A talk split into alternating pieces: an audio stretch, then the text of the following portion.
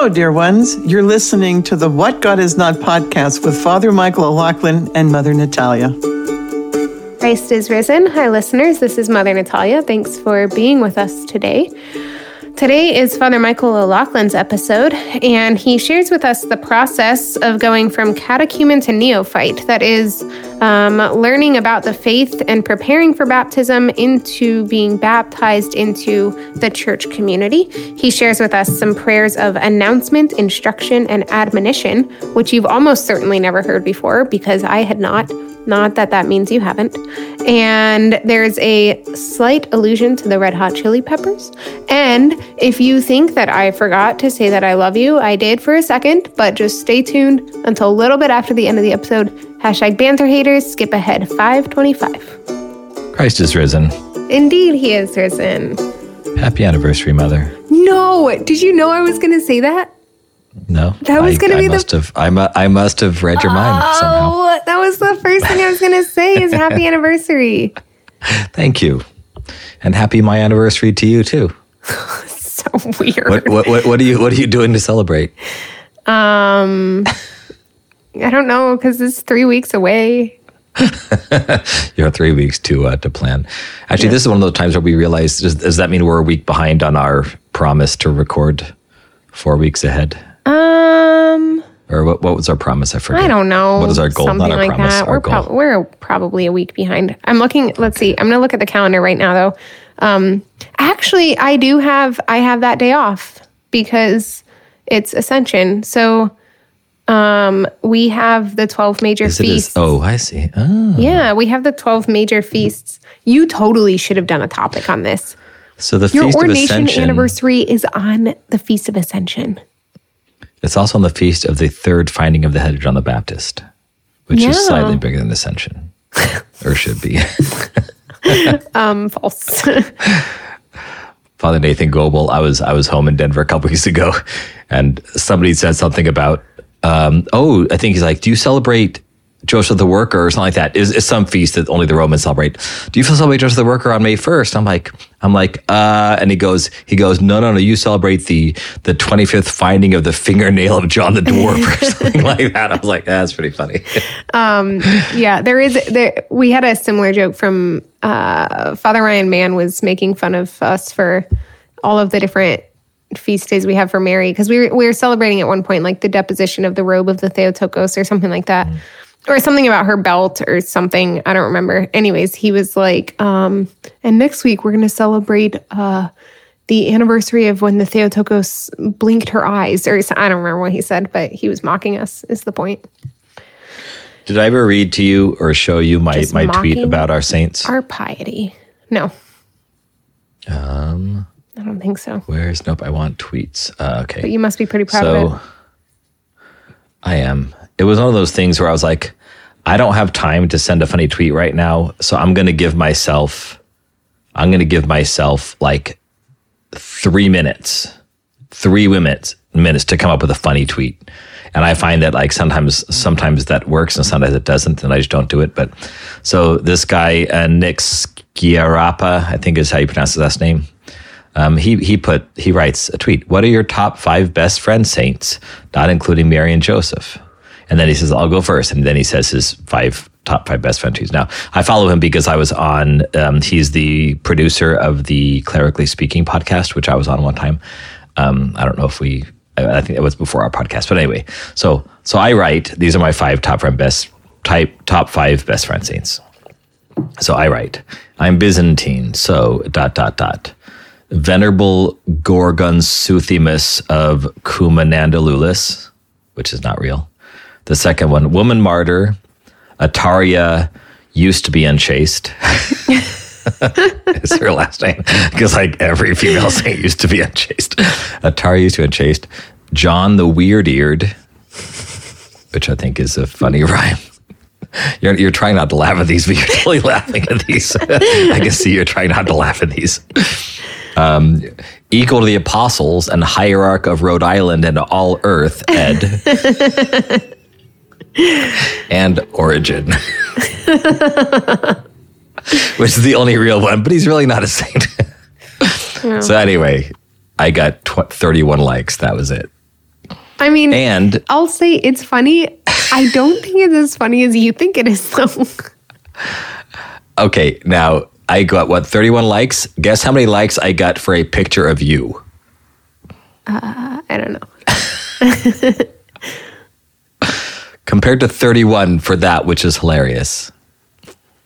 3,842. Come on, was this my life profession? Because that doesn't even count. 312 retweets and 50 comments. It was my life profession. That doesn't including one count. I had to erase and block. Are you serious? totally serious. People are just weird, especially men. Men are weird. But yes. so weird. Um, yes, it was every life profession. This is also the that made uh, it was the one that made Chris Stefanick cry live on on his show, that was so sweet. and made made Matt Fradd have like write a whole do a whole blog about you. You know, those were So it was that one. those were the days when I was a wee little newly professor. All right. Speaking of newly somethinged, Wow, five minutes of banter. I'm so impressed. All right, kill it. Um, yeah, I don't know. I just I was just that thought that was a good transition. Good. All right. So, y'all remember Catechumen Catherine? She is no longer Catechumen Catherine. She is now Neophyte Catherine. Um, Look, I had happy she's- anniversary written down at the top of my page. That was the first thing I was going to say. I, I need to. I need to affirm your affirmation of me. Is that what we're looking for here? No, I just need to go. thank you because I would not have known that you were going to be so generous if I hadn't. Okay. All Catechumen Catherine. So, No longer Catechumen Catherine is no longer Catechumen Catherine. She is now Neophyte Catherine. She is now the newly enlightened, newly baptized Catherine Roche. And um, I have you ever seen this book, Mother? Um, only because maybe you read out of it when we did the episode on baptism. Yes, exactly. So this is called the Order of Holy Baptism and Holy Chrismation, and it is for provisional use. Parma, Ohio, 1994. Whoa, whoa So that's the eparchy I'm this- in. Yes. So this says, um, this is put out by the Eparchy of Parma, and it is for provisional use. Um, and this is very, very hard to get your hands on. Um, we really don't have. So we we in the Eparchy of Van Nuys and now the Eparchy of Phoenix. Um, I hope if you're listening, Father Diodoro or Bishop, don't get mad at me. But I, I'm pretty sure we're allowed to use this book, even though it's written by Parma for provisional use. because we Um, I don't have a doubt book. either of those people listen to this podcast. Hey, I, I, you never know. And, and because they could both get me in trouble, it's probably a good thing that they don't. but the uh, but anyway, so so the books we didn't really have a book in seminary. We weren't given a book. Hey, use this in your eparchy. So there's I think there's a, a book out of Passaic, and this one's out of Parma. So since we're closer to Parma, when and this book is out of print, it's really hard to find. Most priests would give uh, their left ear for this, um, and I was given it to to I was given it by because I bugged him a lot um, by Bishop John Kudrick of Parma. Once I was hanging out in his in his office and I said, "Hey, I'm in Parma, Ohio. Is there any chance you have that nice white baptism chrismation book um, that that has the church. The biggest thing I wanted back then was the churching because our books didn't have. We just have the blue book that the people use, and I used to use that as a priest. I would just use the the people's book as a priest, but it didn't. I know, but it didn't have the churching in it. So I thought, well, I want that book because of the churching. Since then, I have looked through this book, and they have lots of beautiful prayers. There, there's a a prayer for.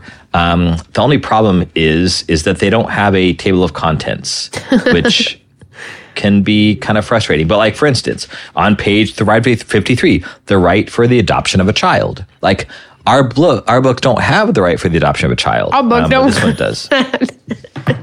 Oh, that was a great way to say that. Our book don't have that. Is that what I said? so grammatically I didn't mean. I didn't mean. To, I didn't mean to be gangsta. I was accidentally gangsta. Hashtag accidentally gangsta. All right, put that in, Beth. Accid- accidentally, accidentally gangsta. Oh, move on, please. Okay. uh, I'm trying way too hard. Ooh, I'm 44 years old, mother. 44 years old. I I didn't mean to, to try too hard, though. I know. Oh my god. It's ridiculous. You should find a younger guy for this podcast. A, a new, I thought you were gonna say it's a spiritual to father. podcast with you. No, that, that's the point. I guess I could be 90 as your spiritual father and still be Yeah. good. But as as your as your podcast co-host, that's a little bit different. All right. So one thing, um, one of the things I loved about your life profession and our ability to talk about it was that we don't have enough life professions, right? We don't have enough nuns doing their life profession and getting their hair cut and doing all those things and writing eloquently about the ascetical life and how that relates to monasticism. And one of the things that we've been able to do on this podcast is, I think, like have catechumen Catherine, we don't have enough catechumens, have Melkite Joe, we don't have enough men discerning monasticism. We've been able to kind of bring about things that should be normal in our Byzantine Catholic churches, in our Catholic churches, but are not. So um, one of the things that is not frequent enough is catechumens being baptized. So um, one thing that caught me off guard this year, because I have this new book, all of this was just to say, this is why I have a new book. I have done, I think Catechumen Catherine is now, Neophyte Catherine, uh, the newly enlightened Catherine, is my third adult baptism ever. My first was my, I know, my first was my sister in law, Stacy. Um, and then my second, my both both my second and third have been here. Um, so I baptized an adult within my first two years here. Um, the the family member Patrick was his name of a parishioner, and then now Catechumen Catherine. And um, by the way, uh, prayers of thanksgiving and rejoicing. Uh, Catherine's younger sister Lara is also now a catechumen. So Catherine is baptized, and Lara is now a catechumen. So we have another catechumen. So hopefully another adult baptism coming up. Now I've brought in many adults like through Chrismation Eucharist, those who were baptized either Catholic and left the church, or were baptized um, non-Catholic, um, and then and then needed Chrismation and Eucharist. So many of those, thank God. But as far as coming finding someone who was not baptized who comes to the faith through the movement of the Spirit. So, um, because these other two adult baptisms, not having this book, which I had actually when I baptized Patrick, um, but did not use it to its fullness um, and just used the old books. Um, I discovered three things that I want to uh, go over and read through today and and talk about and get your impression of Mother. So, do you know what I'm talking about? You do not. These are not things done at an infant baptism. These are only done at adult baptisms, and that's why most of us have probably never heard them. Um, I don't know if the Passaic books have these in them, but it should if it doesn't. Um, so get on it, Bishop Kurt. Um, but uh, You can say that because he used to be the priest at your parish. he doesn't listen either. Oh, okay, Also yes, that, that. too. Because he's my friend. He was part of my hierarchy, but also because uh, I melted his carpet. That's fine. Keep going. That's right. That's right. I, I was I was a sad enough needy priest that he actually gave me his car. Aww. So I know it was very very generous of him, and I drove it across country from New Jersey to Denver, where I used to serve. Speaking of him giving you his car and or a car and His um, car. It Bishop was his car. John. That's It was his only car. Wow. And That's because the eparchy gave him one. But that's so it, it was he was passing the, passing the and joy. Bishop John giving you this book. I've never actually Mm-hmm. thought of that before. Like the very the practicals of you're a pastor at a new parish and you're asked to do a baptism and it's like wow what do you do you just look in the sacristy for a Yeah. book on that like I've, I've just never even thought of that before like you don't just Well- give you know even at ordinations um i i hate oh i hate I don't hate. I love, but that was a great face you just made. But um, I love, but something that I dislike is when the bishop at an ordination um, says to like the deacons, "I give you this gospel book," and then he gives it to them, and then he takes it back, and then gives it Yeah. to the next one, and yeah. I don't like that. That's the whole Well, story. that's because you're looking at it very like, hey, this physical thing is what matters. I'm, I'm just trying to I'm trying to tease you right now. You know that, but like, but like, what they mean is the word of God, Mother. Yeah, like okay. Jesus Christ incarnate as as explained and encountered through the holy word of God that is in written form in the gospel book. That's really beautiful. so, what are these three things? Um, I'm just really enjoying being with you. We haven't done this in a really long time. I feel like with just the two of us. Did you just say that because you're like bored right now, and so you're trying to convince yourself by saying you're like, okay, move on. No, you know, I just really enjoy this time No, that I just told you to move on I meant it but also move on. So when you have an adult, when you have an adult baptism, we already talked about baptisms. Um, generally, the the tradition of of the process of baptism would would take place over the course of the Great Fast. Um, so normally, with a child, you would have. I would say probably the tradition in most of our parishes is you actually have the churching along with the entrance to the catechumenate, all the exorcisms, the denunciations, the commitments, the creed, the anointings, and the baptism, chrismation, Eucharist, all in one divine liturgy. For adults, these, these are generally spaced out over the course of the Great Fast. Um, so all the instruction, of course, the the teaching of the the catechumens would happen um, over the course of a year, two years, three years, whatever whatever is discerned that person needs, that catechumen needs. Um, but but but the explicit rituals the church offers are generally all done during the Great Fast. Um, so the uh, basically this book again that I'm using that may be different from other books. Um, the we have the order of ascription into the catechumenate. Um, so this is done at some point. Um, this is actually entering the catechumenate. So you wouldn't want to do this during the Great Fast because you generally, well, I mean, you could, but you generally want the catechumen to receive this ascription when they start their education, when they, when you start having sessions, at least in my experience. Um, so I did the ascription with Catherine nine months ago. It was when it's just a, a simple prayer. You lay your hand on their head.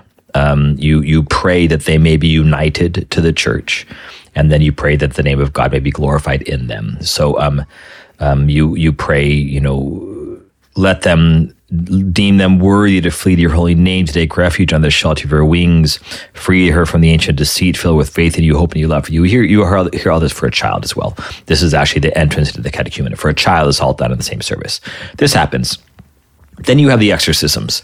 Um, in according to this book, um, on the first Sunday of the Great Fast is when you begin the exorcisms. I, there's there's two or three depending on how you do them, um, but but this is what you only hear for an adult, and this is what I want to read. Do you have you ever heard these, Mother? Um, These I think you you know? shared some of them when we did the episode on baptism.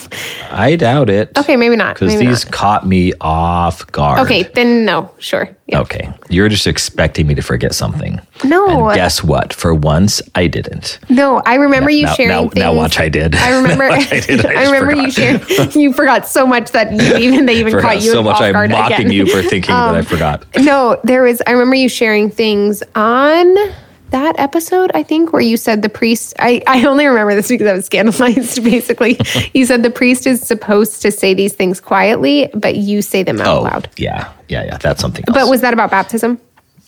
yes, Okay, It was. Yeah. So that's what I'm. That's what I'm remembering.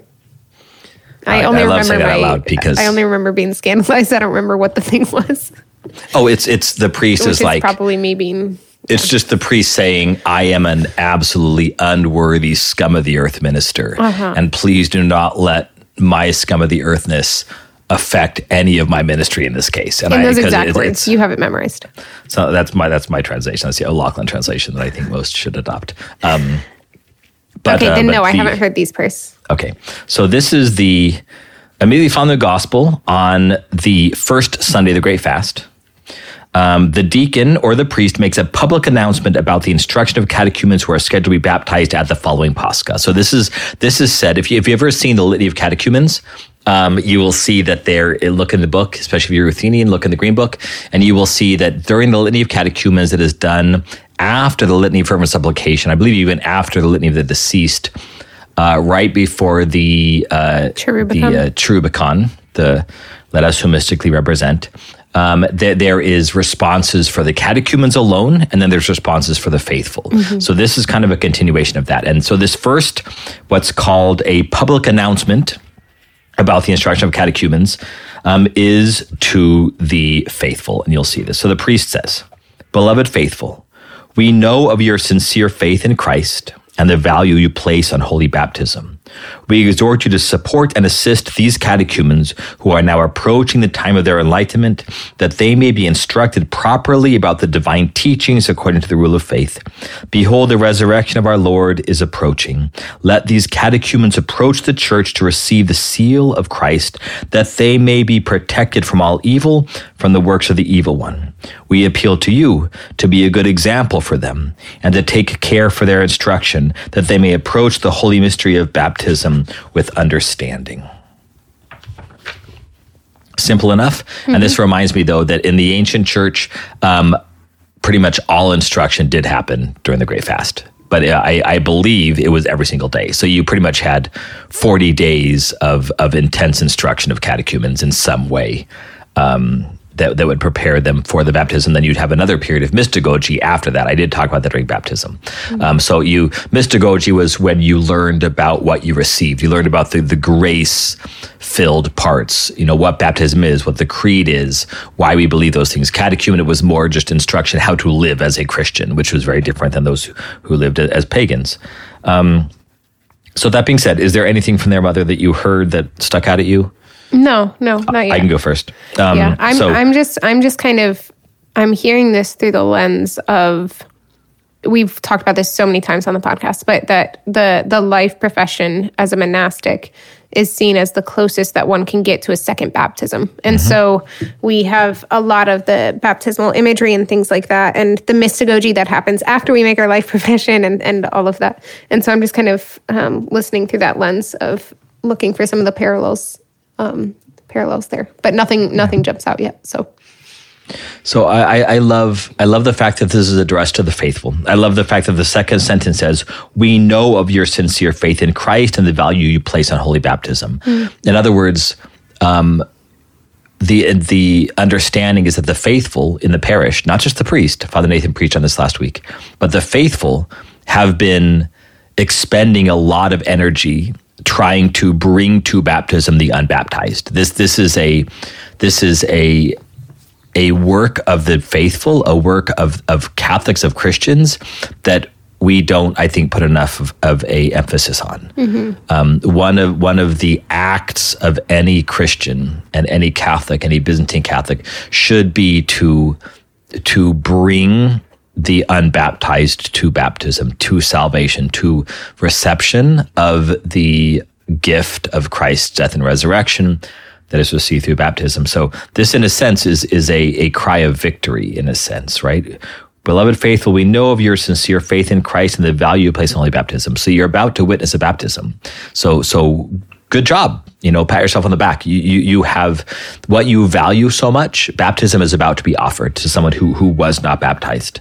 Um, so which which I think is part of the the beauty of how we have this litany for the catechumens and like you said the catechumens are praying some of the responses but all of the faithful are praying some of the responses as well there's this this uniting of the community uh, with this catechumen. It's not like he or she is doing this by themselves. Um, they're they're very much they're like slowly entering into the community step by step, and as opposed to just they're outside and then they're inside. Like there's this um, this welcoming in and this giving birth to another member of the community, which I, I think is why when possible, I think that it's it's best understood um, and and the fullest realization of baptism, maybe is a way to say it, when a baptism can happen in the context of the whole community, you know, not just like a private baptism on a Saturday morning or whatever. And I'm I'm not like I'm the godparent of a kid who that's happened with, you know, I'm not like trying to be really judgy there. I'm just saying that there's a great beauty to like the community is ideally with this catechumen all along the way. Um, yes. So. Yes. Um, I'm trying to find it. Um, did you lose this time? I didn't lose anything. I just I wish I had. I wish I had my priest book on me. Um, anyway, um, yes, absolutely. And I, what I would try, I'm trying to find I'll bring it up next time. If I don't, we'll actually maybe use the hey, here's something we didn't do last time um, in the next episode. But I, th- th- there is a the litany of catechumens is a beautiful. So, in other words, if the catechumen is done in the way that this book prescribes, you wouldn't even do the litany of catechumens until the Great Fast. I mean, if you want to just ramble for a little bit, I can go get the green book from the chapel. I'm in Anthony, Um, so I'm right next door. So you ramble for Okay. 15 seconds, and I'll see if I have in this box. No, don't do this to me. Father Michael, I told you you can never do this again. Um, okay, Litany of the Catechumens. It comes right before the Cherubicon, which, um, side note, is my favorite hymn of the entire liturgy. I particularly like the line that says, Let us set aside all earthly cares, because that's the point at which um, I recommit to stop being so distracted by things. And you're back. I, I so want to. I so want to just fake like I need to be gone longer. Um, You're just but I'm not. the worst. thank you. But you're not because you didn't do it. So I found what I was looking for, and I actually found it not in the book I was looking for, but in the Presanctified book, priest book. Um, so the Litany, of Catechumens is beautiful. I'm sure you you hopefully. Well, actually, I take that back. Most of you probably not heard it, but um, it is. But that there is a litany for those preparing for baptism that is And it's done. said only when they're present, when the catechumens are present. our book does. Yeah, our book says um, litany if catechumens are present. So there we go. So then you probably have not heard this if you are Ruthenian and follow the green books. I Um, have know, I, like- have had priests who do it during that time of the year, even if there aren't catechumens present. Mm. But the book does say if there are catechumens present.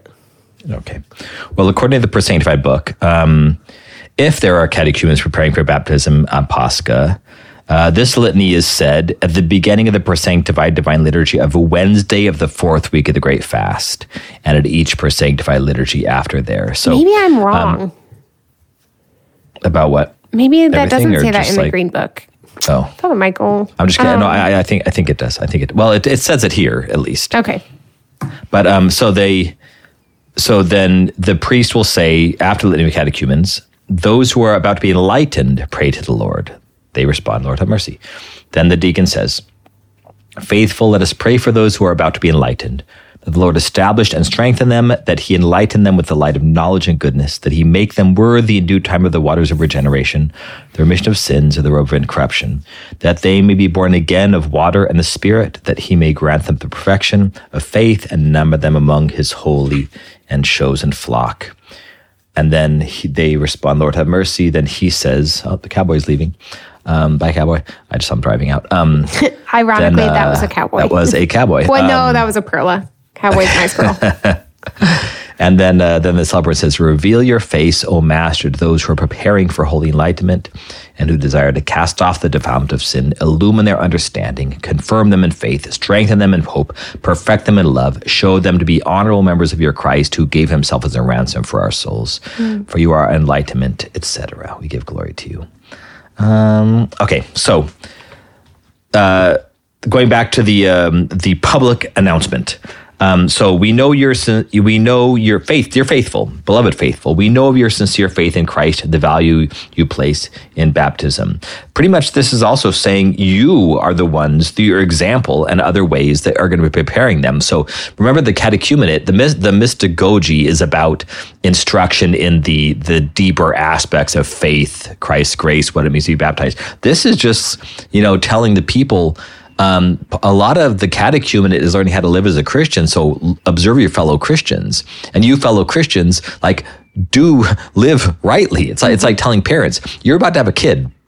You know, your kid is going to learn how to be an adult by watching you be an adult. Your kid is going to learn how to love their spouse by watching you love their spouse. Your children are going to learn how to take care of the kids by how you take care of them. How to engage with the church by the way you engage with the church. Um, you know, so your your kids are going to learn how to be holy and mature and wise be, by watching you. The same thing is true here the faithful. Dear faithful, the catechumens are going to be watching you and imitating you. Um, so so be a good example. It says we appeal to you. Be a good example for them. And to take care of their instruction, they may approach the holy mystery of baptism with understanding. They're going to understand this by by observing you which I think is a beautiful way of of moving then into the the period of exorcism. So in a sense, you're saying you're going to you're going to be moving towards Christ, therefore moving away from the, the, Satan, away from the world and the flesh and all those things that get in our way, towards um, holiness, towards a, a, union with Christ, and therefore union with the church, therefore union with the other members of the church, etc. So then you have um, over the course the next few weeks, you have the various exorcisms. Um, these are again we we also exercise the water that is used for baptism. We do exorcisms because not the person is possessed. That's generally what we think this means. Again, go back to our baptism episodes to to uh, hear this again if you need to. But this is removal of the person from all the things that even that the devil can have control over, mm-hmm. does have control over, can have control over. That's why we exorcise water. We're removing its its mere creative status that fell when Adam and Eve fell. All creation fell with them, and so we are we are uh, raising up the water through this exorcism before it's blessed. We're removing the worldliness of it and then bringing it to make it holy, to make it sacred. Um, so we have all these exorcisms, and then we have the on Good Friday. So this is at noon on Good Friday, according to this book. Um, is the the end of the instruction, as, as you'll hear in a second, and the the preparation in two days time of baptism. So I'm going to read this. This is what caught me off guard. Mm-hmm. And then there's another. There's a third part too. So this is after the exorcisms. This is done on Good Friday, and it's important to know this is done immediately before the renunciations. So right after this, the person re- renounces Satan. In our Byzantine tradition, you stand facing away from the altar. You put your hands up in a sign of rebuke, and then the the priest says. Um, do you renounce Satan, all his works, all his angels, all his service, and all his pride? And the the, the catechumen says, I do renounce him. That is done three times, etc. Have you renounced Satan? I have renounced him. And then the then the person says the same thing. Do you commit yourself to Christ? Yes, I commit myself to him. And then once you've renounced Satan at least three times, committed to Christ at least three times, then you say the creed. And and this is the creed is here done on uh, on Good Friday. Um, and then uh, and then after that, then I'll do the last part, which is the the uh, yes, the creed. Okay. After that is then the the admonition for those about to receive. So here is the here is the instruction, and I think this is very similar, mother, to your the the catechesis, the instruction given to those who are who are becoming life professed nuns. And this caught me off guard. I was I couldn't get through this without crying. All right, the priest says. Um, stand with reverence and sign yourself. So the person makes a sign of the cross. Then the priest says, This is the end of our instruction. This is the time of your redemption. Today you are to publish before Christ the contract of faith.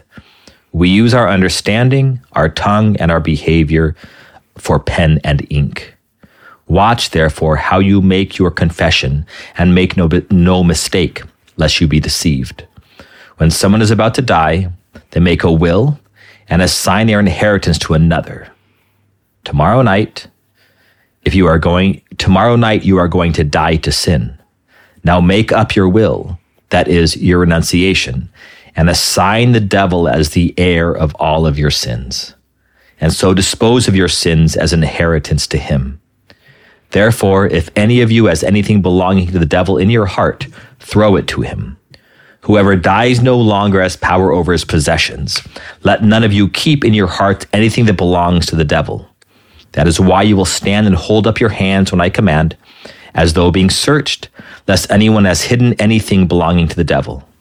Let no one harbor hate or anger. Let no one behave with deceit. Let no one listen now with hypocrisy. Throw to the devil all that is filthy, every vicious excess. Conduct yourselves like prisoners, for such as such Christ ransoms you. Each of you shall look at the devil and hate him. Each of you must enter into their conscience, search their heart, and see what they have done. If there is anything evil in you, expel it. Let there be no hypocrisy in you. Have no doubts about the mystery. The word of God searches your hearts, sharper than any two edged sword. The devil now stands in the west, gnashing his teeth tearing his hair, wringing his hands, biting his lips, crazed, bewailing his loneliness, disbelieving your escape to freedom.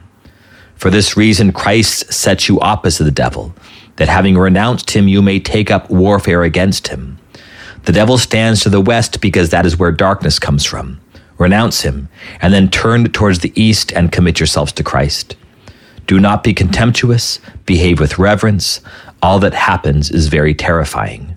All the powers of heaven are here, all angels and archangels. Unseen, the cherubim and the seraphim record your voices. At this moment, they look down from heaven and receive your vows and carry them to the Master. Take care, therefore, how you will renounce the enemy and accept the Creator. And then turn to the west, namely away from the altar, raise your hands. Isn't that beautiful? Yeah, that's amazing. I It. Can I can I say a couple things? Well, please, please, Um, please, please. So, uh, well, just a, a couple things is that so this happens on Holy Friday, Great and Holy Friday, Mm-hmm. and then they're entering on Saturday night at the vigil. Yes. Um, yes, exactly. And there's just something about like here's the thing. So in the East, this might also be true in the West. I just I just don't know the Western tradition. So I'm not saying East distinct from West. I'm just saying in the East at least. Um, the the vigil is not the completion of Pascha. Like we have the vigil on Saturday night, um, but we don't start saying Christ is risen actually at the vigil. And like the gospel is like everything is just kind of leading into.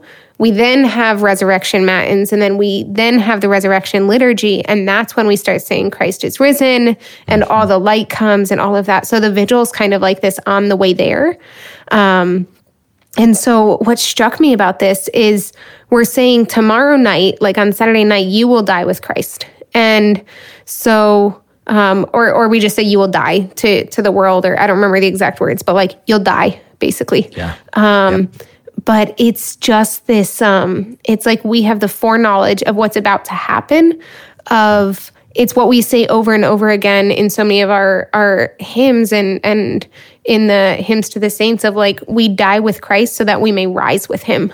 Um, and so it's like we the the catechumens have this opportunity to die and to even rest in the tomb with him for a second in some sense like before rising from the dead and which that's the that's the other thing that i find so significant here is all of this the renunciation like this expelling of satan is all happening while christ is in hades um conquering death right like he's he's is that is that accurate in the timeline of as this is happening like Well, this is this is being done at noon on Good Friday, which Oh, is uh-huh. according to to one of the Gospels the the moment that Christ was crucified on the cross. So he was crucified at noon, died at three. Mm-hmm. died at three so yeah, this is this is the moment of his crucifixion. yeah but it's just like until you're but but i mean then then um and like that's what the crucifixion does right? Like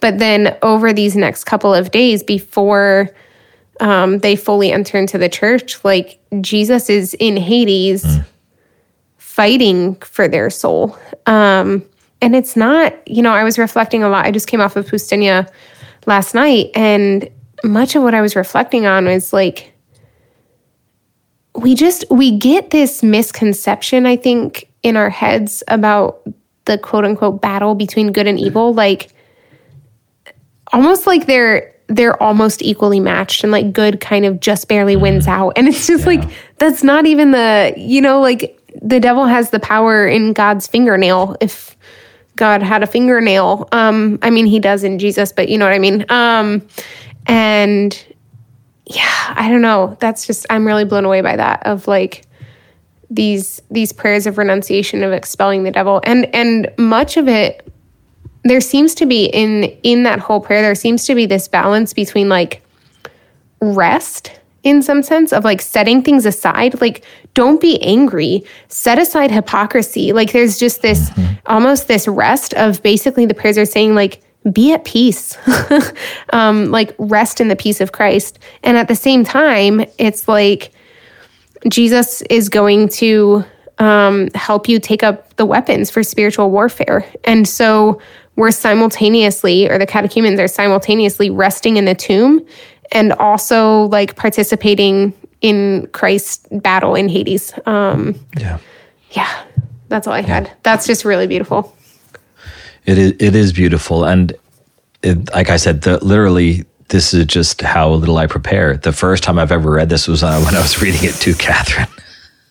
like I, I, I just trust the book. I mean, this is what you're saying about books. Like I trust the books. I'm like, I'm just going to follow the book word for word. I'm going to do exactly what it says. So, so I just, I read, oh, here's the thing. Now, ironically, Catherine already knew it was coming because she, I, she had asked for a photocopy because she prepares everything. So she had, she had asked for a photocopy of the entire book. So I had done that. I literally just surprised. photocopied the entire book for her. Um, so I just want to touch on a couple of things. These are the things that strike the most. And first, cutting all the way to the end, we use East and West a lot to mean Eastern Christianity, Western Christianity, Eastern Catholicism, Western Christ- Catholicism.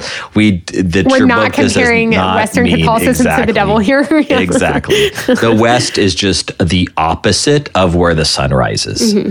So, in other words, um, we, and we have this this dance, if you will, where the catechumen faces away from the altar, namely liturgical west, raises his hand because the Christ is the other way. So then he turns around, lowers his hands, faces the altar, liturgical east, which is awaiting the coming of Christ, the rising of the sun. It all day it all goes back to the Hebrew and the the the sprout, the the root of Jesse, the the sprout. The word sprout is the same as Oriental east, rising. So it's all, all everything that everything that we are awaiting, we're awaiting the coming of the sun in the east, and we're co- awaiting the second coming of Christ. Um, where the good virgin's awaiting his coming. The West is where you look if, if in a sense you're ignoring Christ or, or looking to the one who who is away from him. So, um, do you know so that I for love, the longest time in my life, I couldn't remember um, which way was east and which way was west. And the way I remembered this, you would think would just be like I would just know that the sun rises in the east, but um, I did know that the sun rose in the east, but only because of the Red Hot Chili Peppers song. like anytime I couldn't remember which way was location. east, yeah, anytime, yeah. sun may rise in the east, but at least it settled in the final location. And so anytime I couldn't remember east and west, like I played the song in my head and then looked for the sun, and then I knew. That's really and you knew that they lived in California. All right, that is fine. I, I, I think of that as well. I don't need that, um, but I, I do think of that often, which is um, all right. More '90s jokes. They used to always get mad at us on Catholic stuff. You should know because we always told '90s jokes. Uh-huh. Actually, it was really funny. I had the other day, by the way. This girl. Sorry, this is a total perla. Um, no, it's a. Ca- no, no, you're right. It's perla. It's yeah, we were sitting. At, we were sitting. we were sitting around a table, and I forget what we were talking about. And somebody goes, "Oh, this is Father Michael O'Loughlin. He has a podcast." And they meant Catholic stuff uh-huh. because we've only been doing this for like a year and a half. Yeah, yeah. You'd think people would know my new podcast, but they always, they always say that I'm I'm from Catholic stuff. So um, I've so told you, I know that that's any popularity we have is because you were on Catholic stuff. Any popularity probably was because I was on Catholic stuff. Now, okay, what did they? What did they? Um, what did they say? So they they just said, "Oh, he's on a podcast." And I said, "Oh yeah, it's called What God Is Not." And they're like, "Oh." No, no, no. I meant Catholic stuff. You should know. and this girl I've been talking to for like an hour suddenly dawns on dawns on her that I was that she'd been listening to me for like 10 years on, on oh, that's five, really whatever, on, on, not, we've been around for 10 years. She's been listening for 10 years. I've been on there for what, four years. Mm-hmm. So it, anyway, it was really funny. She's like this suddenly, like her eyes get really wide and oh my gosh. She just realized. That's great. Anyway, okay. Um, so I love this. Today you will, today you are to publish before Christ the contract of faith we use our understanding, our tongue, and our behavior for pen and ink. I love that because our understanding, our tongue, and our behavior, what we understand, what we say, and how we act, is the form of this contract. Our contract before Christ, our contract mm. of faith. So we live out our faith by our behavior, what we say, and and, and what we understand, how we think. Mm. So um, just like any contract is going to be, you know, pen and ink. Um, so it is our behavior, our understanding, and what we say. Um, I love later on when someone is about to die. This is my favorite part. When someone is about to die, they make a will and assign their inheritance to another. Tomorrow night, you are going to die to sin. So you, are about to die. Now make up your will. That is your renunciation and assign the devil as the heir of all of your sins. Hmm. And so dispose of your sins as an inheritance to him. It's like literally, I bequeath everything I everything I have, I'm going to bequeath to someone, and I bequeath my sins to the devil. Like he gets all of them, all of them, and and, and then, then it goes on.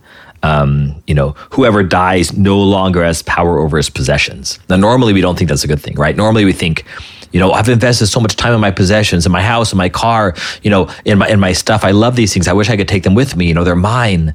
You know, but here here we're saying we don't want our possessions have been sin. That's what we've been treasuring. That's what we've been hoarding. And and and and when we when we are baptized or you know go to confession or you know uh, receive the Eucharist. All these things are, are again participating in that same death of Christ that he he allowed us to enter into. So you know, let none of you keep in your heart anything that belongs to the devil. So now, so now, now sins belong to the devil. Don't hold them back. Mm-hmm. They belong to him. He deserves them. You know, they are now his. You promised that sin is now the devil's. So don't hold it back, or you're holding back something that belongs, that he deserves, that belongs to him, and he will be mad. Mm-hmm. right? That, that, that's the mocking of the devil in a sense. Um, it's, it's also this statement of, you know, we say that that everything inside of us is of God except for our sin. Like that's the mm-hmm. only thing that belongs to us. Yeah. And so it's mm, this statement yeah. of Beautiful. Jesus, I, I I don't want I don't want this to belong to me. Like I don't want to own anything. Mm. I want everything mm-hmm. in me to be what is yours. Uh, so yeah. that's pretty cool too. I, I, have I have a new a new compulsion, a new addiction, if you will. Um, okay. And that that is learning is, Spanish. no, I wish. Um, that is we were talking about this earlier before we hit record. Um, is is going to Tortoni at 7.30 in the morning. Oh, I want to go with you. I love I Tortoni. Do that, I do that every morning. I went um, every day of my retreat. I know. So you see how I feel. Like yeah, I just, I get it. I, I wake up an hour earlier so that I can go to Tortoni. I like, and I, it's by the way, it's a coffee shop. It's a little cafe um, with Karina. We talked about Tortoni on the One Day in LA podcast uh-huh. with Karina, who's like, "Oh, Monita." Um, so anyway, it's I I love just getting out. I love I love seeing people. I love getting coffee. I love sitting there for a while and enjoying the morning. Anyway, so so but I what I need to do is I need to wake up every morning and say, I do not need to go to Tortoni. right? I, I I want to be free of this, and Lord, if you give me this as a gift then I will accept it. Uh-huh. And that will be great. But if I get a phone call or my car breaks down or something, I'm not able to do it, I am not going to feel bad. I'm going to start I'm calling going to you say, at 7.30 in the morning. And, and, and yeah, you can. I'll, i might ignore it, but, but you, you can certainly try. I'm on my way to Tortoni. Um, the, uh, um, but yeah, but you, you should FaceTime me actually, and we'll, we'll, you can talk to Karina one of these mornings. That would be cool. I will totally really do cool. that. She's usually crazy busy, but if honestly, if there's one morning, if you're free at that time ever, yeah. if, if if there's a morning where where she has a minute, that would be awesome. Between like um, seven thirty and eight. And eight fifteen, okay. yeah, sometime in there. Great, I'll um, do it for sure. Cool. Um, so, uh, la, la, la, la. Oh, so, but I think it's the, cause I don't, now that I've, well, I, I, mentioned that as a compulsion addiction because I like, if, if I, if I can't do it, I'm disappointed. Mm-hmm. Like, I, and I, and it may ruin my morning. Like it, it, may, I may be just kind of frustrated, like I needed, I needed my coffee. I needed to get out. So I'm trying to say like every morning I wake up and I say, Lord, um, you know, it'd be a great gift to me this morning would be to let me go to Tortoni. And so I don't expect it but I see it as like a gift. And then I'm also trying like listening to daily news podcasts on my way there, like those short daily news podcasts and things like that. So anyway, I'm like I'm like building up a morning ritual that I that I like. But okay, so uh, how how did I relate that to this podcast? Um, because um, I was oh, talking about yes. not owning anything. Yes, um, exactly, um, and be, only having within us what belongs to God. Exactly. So, so the, the, I, that is not that does not belong to me. That time does not belong to me. The coffee does the money I pay for it, the three bucks, whatever, does not belong to me. Like if I if I have that in the morning, that's a gift. It's a gift. If not, I'll be fine. Um, then this, this I had never heard before. That is why you will stand and hold up your hands when I command, as though being searched. In other words, you're holding up your hands in rebuke. That's why I always heard rebuke to Christ. But it's also um, lest anyone has hidden anything belonging to the devil. It's like kind of this: I hold up my hands to show the devil that that that I am ho- not holding any of the sin that mm. now belongs to him. Now, okay, mm. this just makes him mad, but I'm literally like saying like I'm being searched. I hold up my hands like I'm being searched. Search me.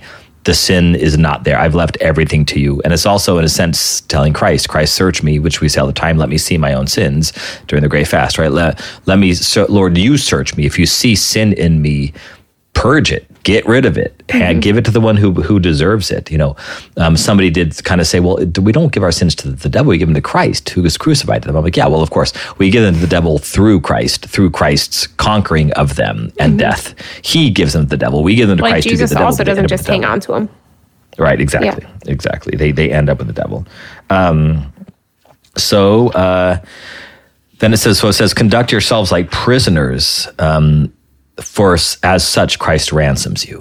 Hmm. Right? We are prisoners to sin. We are held bound by sin. And so when Christ tramples death, tramples sin, conquers sin, conquers death, we are being like prisoners who were freed mm-hmm. and then become prisoners in a good way, you know, slaves to Christ and his will. Like this is what And then I- St. Paul says. Like we're going to Exactly. be slaves to something, so be slaves to Christ. like, right a, a joyful slavery that, that that's just it's it's a hard thing especially for us americans because we have such a history of slavery to kind of mm-hmm. wrap our minds around i mean i mean everybody has I mean, the Jews were slaves. I mean, we, so we understand slavery as a good thing, but that there is a sense, a a bondedness to Christ that is good, of course, of course, of course. And then finally, my last thought on this is just I love the fact that, that it says the devil now stands in the west, gnashing his teeth, tearing his hair, wringing his hands, biting his lips, crazed, bewailing his loneliness. I love that. Bewailing his loneliness, disbelieving your escape to freedom. So like, like the devil loves when we are lonely. He loves the fact that we are separated from Christ and have brought loneliness on ourselves mm-hmm. because of our sin. I mean that that's right. Adam and Eve became separated from themselves, from each other, from their children, from the world, um, from God. So, so all these separations uh, mean that we are generally pretty lonely all the time. And, and death and sin have brought that about. But now we're saying in Christ, you're the lonely one because you used to have us as a companion in Hades and hell, but now now you are alone, devil. You know, you know what's fascinating to me about that is I was thinking of this uh, both times you read that, um, like originally and now. Um, I've I've very rarely had what I would call like a mystical experience. Um, And when I talk about, you know, even when I share reflections on the podcast in which I say like, this is what the Father spoke to me, or this is what the Lord spoke to me. You know, I've I've clarified before that like I don't mean I literally hear a voice in my head. It's like I I have words that come on my heart, and in sitting with them, I and bringing them to you, Father Michael. Like I come to trust that they're from the Lord. That's what I mean. But the one time there there there are two times that I can think of, and I've shared one on the podcast before, but um, two times that I can think of that I actually heard a voice, and one of them um, was actually from the devil. Like I, so I was I was in prayer, and I was realizing this time. Um, I was praying with a time in my life that I felt just the most alone I've ever felt, um, and in praying with this, I realized where God was present at that time in my life. And it was just this realization that for years I thought I was alone here. Um, and this realization that God was actually there and I wasn't alone. And it was one of the most freeing experiences I've ever had in my life.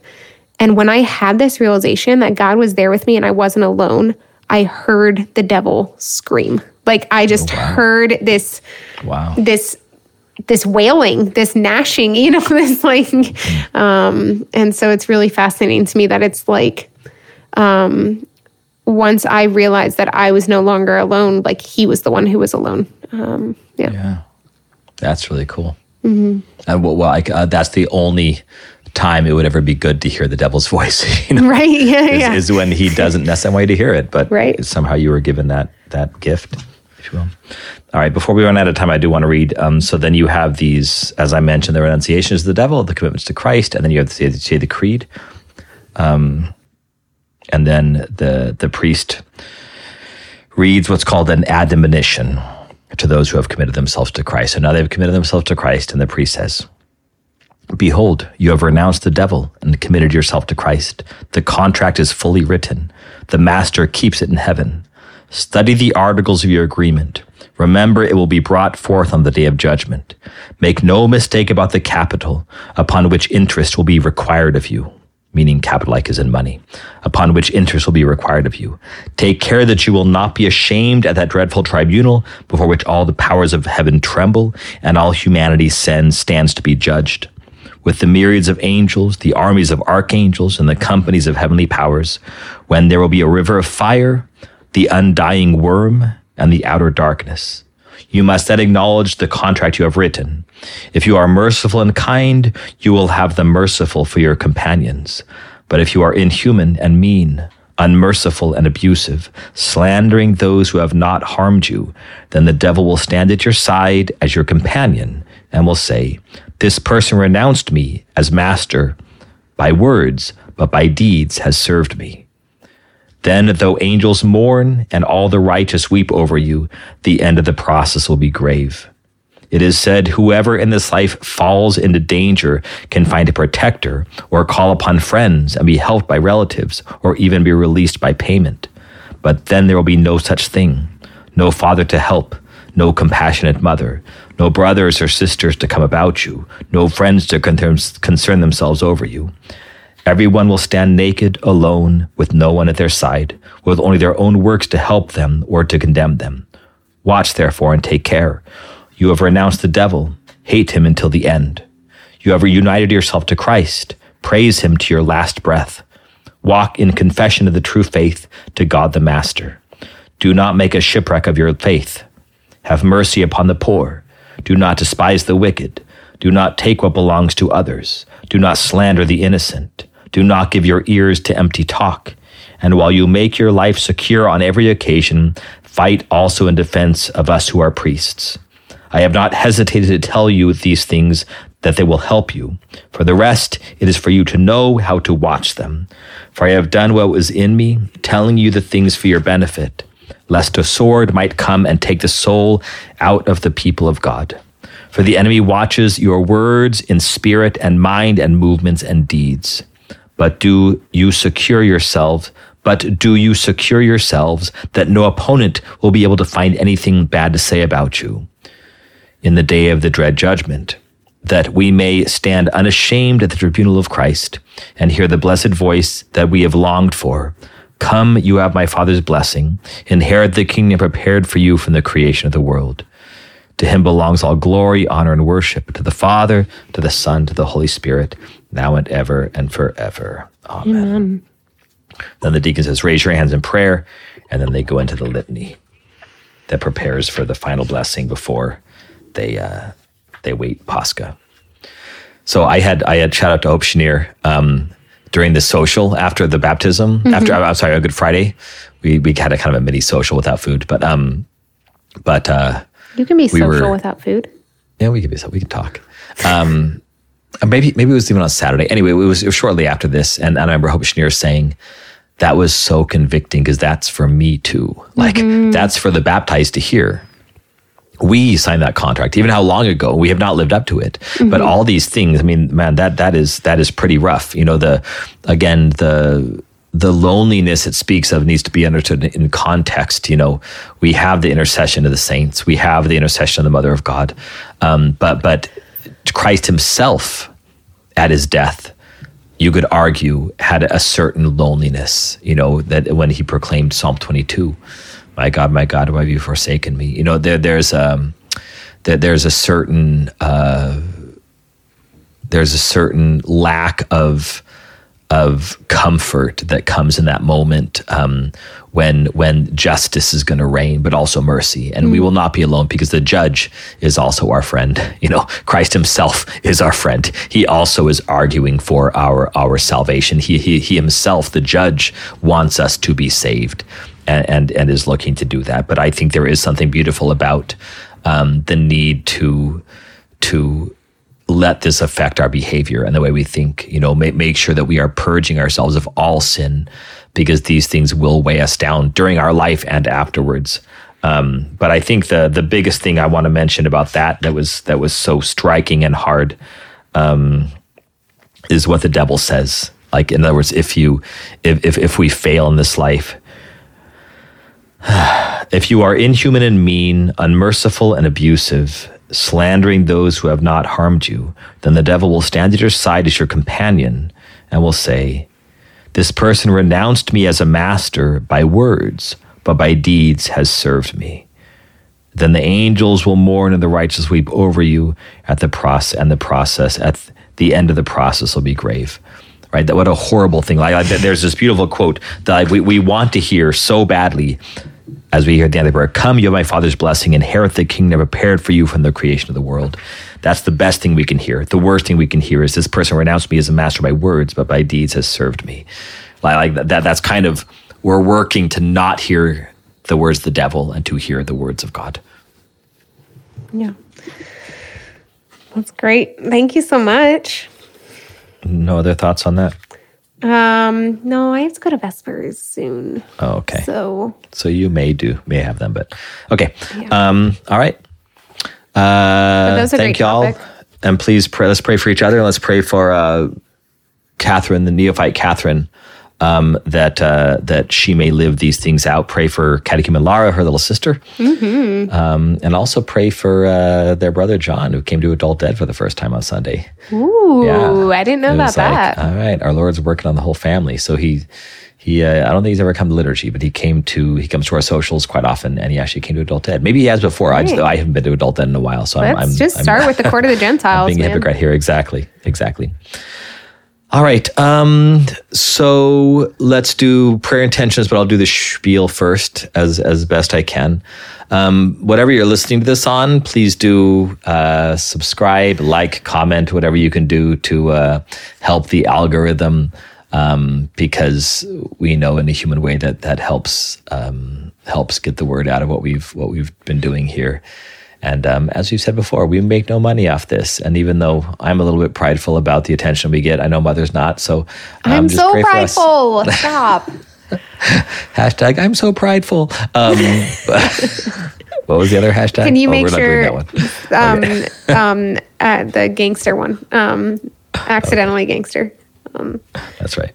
i hope they can do hashtag i'm so prideful in that whiny voice you just did like i hope there's a way to convey that please keep going Um, okay. Uh, and then uh, you can find us on social media. We are on Facebook. We are on Instagram. I'm on Twitter at Padre Michael O. We have a Goodreads where you can see what we're reading and we can see what you're reading and we can talk about it. Um, we are also have a website, uh, whatgodisnot.com, and our nonprofit that this podcast supports and that it flows out of uh, called Fotina, fotina.org. Uh, we also have a Patreon where you can support us financially for all that we're doing and the ministries we're trying to serve. Others we're trying to serve as well.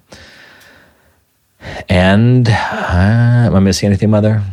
i don't youtube Okay, YouTube. Yep, we're on YouTube too. Just just um, audio only, but you can check us out there. i don't think so All right. Um, uh, for my prayer intention, um, and actually, I think we'll. I'd like to do a whole podcast about this um, and have her on. But um, uh, so Kelly um, Gibbons, uh Cullen's father, passed away last week um, after a after a battle with cancer. Um, but the story is incredible. The story of many things about his suffering and his death, especially at the very end, um, was absolutely miraculous and absolutely incredible. Um, my my sister Teresa and her husband Cullen have been such an influence through their faith um, to Cullen's family um, and in and in many ways, um, also McKenna, who's who's Cullen's sister, who's who um, is very beloved of me and her husband John. Anyway, so there, there's been some great influences, but the story of of of her his dad Kelly's death is uh, is is pretty incredible, um, and in again in multiple ways. So so just pray for his soul um, and pray for for the strengthening of the family. Um, one of the things that was really beautiful, they said, just as he was, he would, he died at home. He wanted to die at home. So, as he was there resting, they, um, the Cullen's an amazing guitar player, and they just kind of for a few hours, just he played guitar, and the kids would kind of be running around and running up and grabbing, you know, Grandpa's hand and and things like that while he was dying, and then playing and kind of coming up and around, and they were. It was just like a a, a very a very Irish, but also a very beautiful way to kind of say goodbye to to Grandpa who's dying. um, and and they were able to do that. And then at the, at the moment, they have a, a, friend, a really good friend. Just part of the story, I'll tell you. A really good friend who's a priest, and at the, the moment he died, they called the family back together again. They joined and they just said mass right there at his at his side with with the mm. body there before the cor- um, coroner arrived. It's like just like the first thing they Whoa. did. So anyway, but that that that was that was nothing compared to what, what our Lord was doing beforehand. So mm-hmm. anyway, I'll, I'll try to tell that story, but just pray for the soul of Kelly and for peace for his family. Mm-hmm. Um, thank you. Uh, two prayer intentions. One, um, just in a similar vein. Uh, please pray for the repose of the soul of Father Bob Carl. Father Michael and I were also talking about him right before we recorded. Beautiful, good, holy priest, and he passed away a few days ago as we're recording this. Um, so, yeah, just beautiful.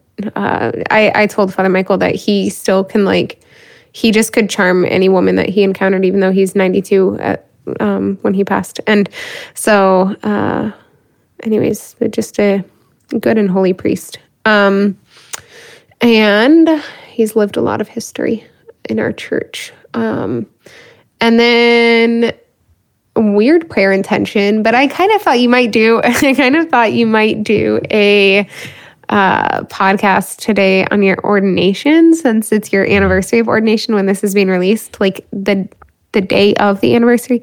Um, so I had thought to just ask for prayers for Father Robert Yeager, who is our at eparchy's vocation director right now. Mm. Um, so more pray for Father Robert and Beautiful. good and holy vocations. Amen. And um, I'll do a second one just since we we did two we did two negative ones and then or not negative but but beautifully what prayers for the deceased. And we don't normally do that during Pascha, but anyway, we did it anyway. Um, the uh, well, it's coming the, out. Uh, it's coming out on Ascension. okay, the vigil of Ascension in the morning. That's okay. Um, um, but um, if you'll pray for, if you'll pray for on Monday, which is wait, May why 9th, did I say we get that day off for Ascension? Then that's a Wednesday.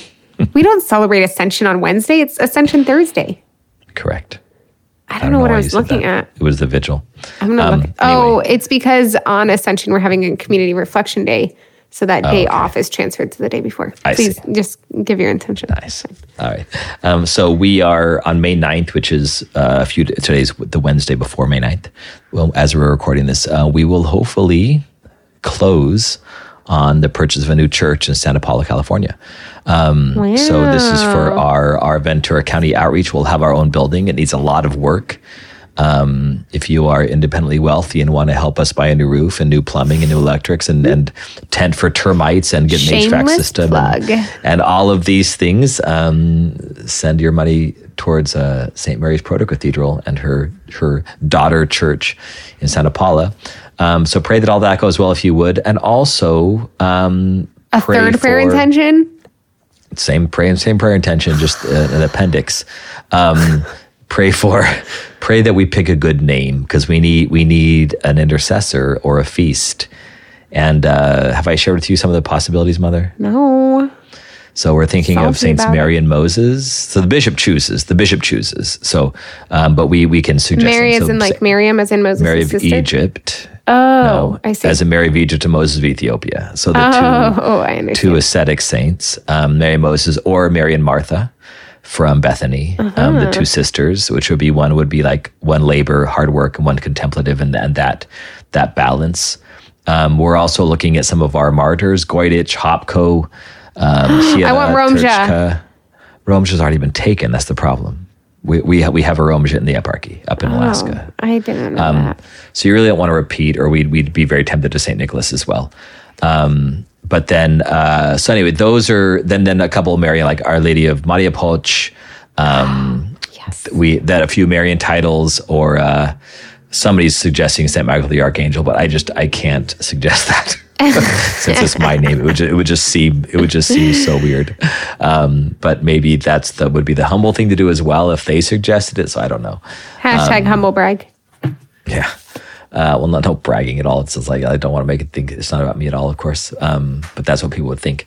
Um, yeah. So, but I the the top names are Mary and Moses or Mary and Martha. So, okay. But I don't even know if those. I mean, the bishop chooses the name, so it's it's really not up to us at all. And he may not like double names. He may not like. He may have something else in mind already.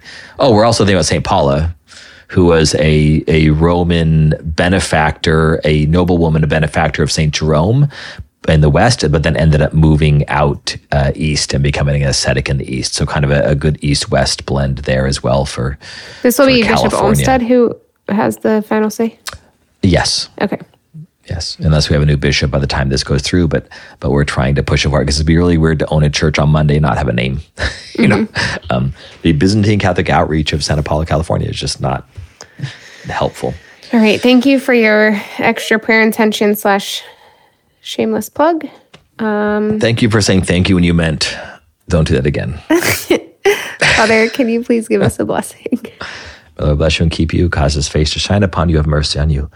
May our Lord direct your journey. May he allow this time of celebrating the ascension and Pentecost to be fruitful. May you have your hearts open to all the graces that our Lord wants to pour into them. May you be one who treasures baptism and seeks out opportunities to be an instrument of God's grace to those who are unbaptized. May you renew your own baptism through confession. May you sustain it through the Eucharist. Uh, may you serve the poor, read the Word of God, all these ways of maintaining your life in the body of Christ that is the church. May the Lord give you everything you need, even the salvation of your soul. May you call to mind those who need your intercession, um, especially the souls of Kelly and Father Bob. And may our Lord give you guidance in every way. In the name of the Father, and of the Son, and of the Holy Spirit. Amen. Driving you crazy not to say I love you. So. Yes, it's driving me crazy. I love you. I love you too. I love you all. Bye.